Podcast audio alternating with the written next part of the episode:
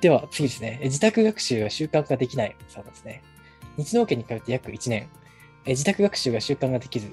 えー成績ムラがり全体的に伸び悩み。授業の振り返りやテストの振り返りを短時間で取り組めるようにしたいというお悩みですね。まさにそれのなんか軸のところでさ、丸のところだけをさ、やってる可能性もあるし、うんうん、なるほど。ううんん、自分のなんかできてないところにしっかりと振り返る時間がなかったりとか、その振り返ったとしてもその問題がむずすぎてできなかったりとかってことなんで、短期間の取り組むためには、その解説をしてくれる人をそばにつけてやった方がめっちゃ早いよね。やっぱそうですね。まあ確かに。ううんん、うちの県のテキストもまあそんなに解説が、まあ、そうですね四谷大塚に比べれば少しは丁寧かもしれませんけれどもやっぱり自分で学習するのは難しいですよね。ただ、教材多すぎるからどこから手つけたらいいか分かんないとこも多いだろうし、ああ確かにそうですねボリュームが多いですよね教材の実際あんだけなんかタウンページみたいにぶっぶっといてよ、1割ぐらいしか使わないからね、なんか。確かに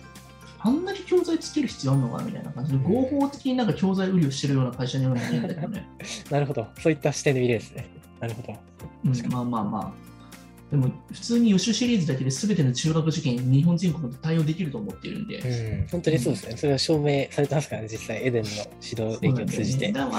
まあ、あそこの解説のための解説してあげなきゃいけないけどさ、やうっんぱ、うんそうですね時間短縮でやっていくってところは、本当にそこの手こ入れの部分を短期間で教わってみて、それで自分なりになんかこういう勉強やり方やるのかみたいなことを学んでから、実装していくってやり方がいいのかなと思うけどうんね。なるほ結ど局なんか塾ではさその習い方とかさそういったなんかあの基礎知識的な部分とか大まかなものも学ぶけど家での学習の仕方をま教えてくれる人なんていないからね大体それは誰も教えてくれないところですし、まあ、まあ各自俺がらが自教え分るとこのなんだよねそうですね 確かに自分の感性でやってしまいますからねどうしても親の脳の経験とかだからそうそういった基準でやってしまいます、誰もいないところでさその支えがいないところでた、ね、勉強するのって自宅だか確からに自宅学習を極めれたらまあうまくいくよねやっぱそうですね、まあ、無限の時間資源が転がっていますからねそこにうん誰にもさなんか干渉されずに誰の支えもない状態で勉強が自走できるようになるっていうのがもう最強なんでうん、そうですね、うんそこを本当にこの時期に手に入れたら、まあ、これからまあのそ人生こは本がね、当に俺すごらいですねが上げれるところなのかなと思うんうでん、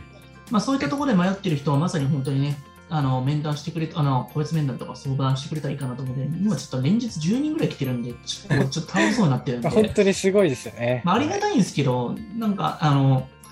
もう、まあ、生きてる限り全力でやろうかなと思ってるんで、私も。ありがとうございます。まあ、石橋先生もだよね。あ、そうですね。私も本当に、まあ、あの夏に向けてどんどん生徒さんも増えていっていますけれども。頑張っていきまあ、たいと思でもいます楽しいっちゃ楽しいっすよね。でもそこのとこ